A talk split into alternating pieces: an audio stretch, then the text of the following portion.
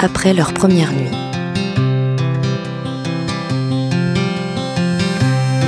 Les murs étaient les mêmes. L'air toujours irrespirable. L'odeur de cuisine des voisins.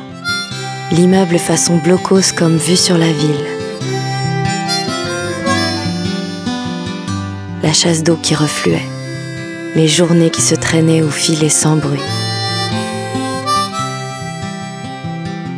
Mais maintenant tout était acceptable. Comme si tout ça devait mener à cet instant. À leurs bras qui ne voulaient pas se perdre.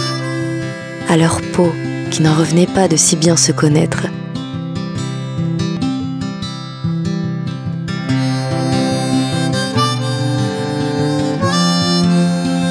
C'était une évidence.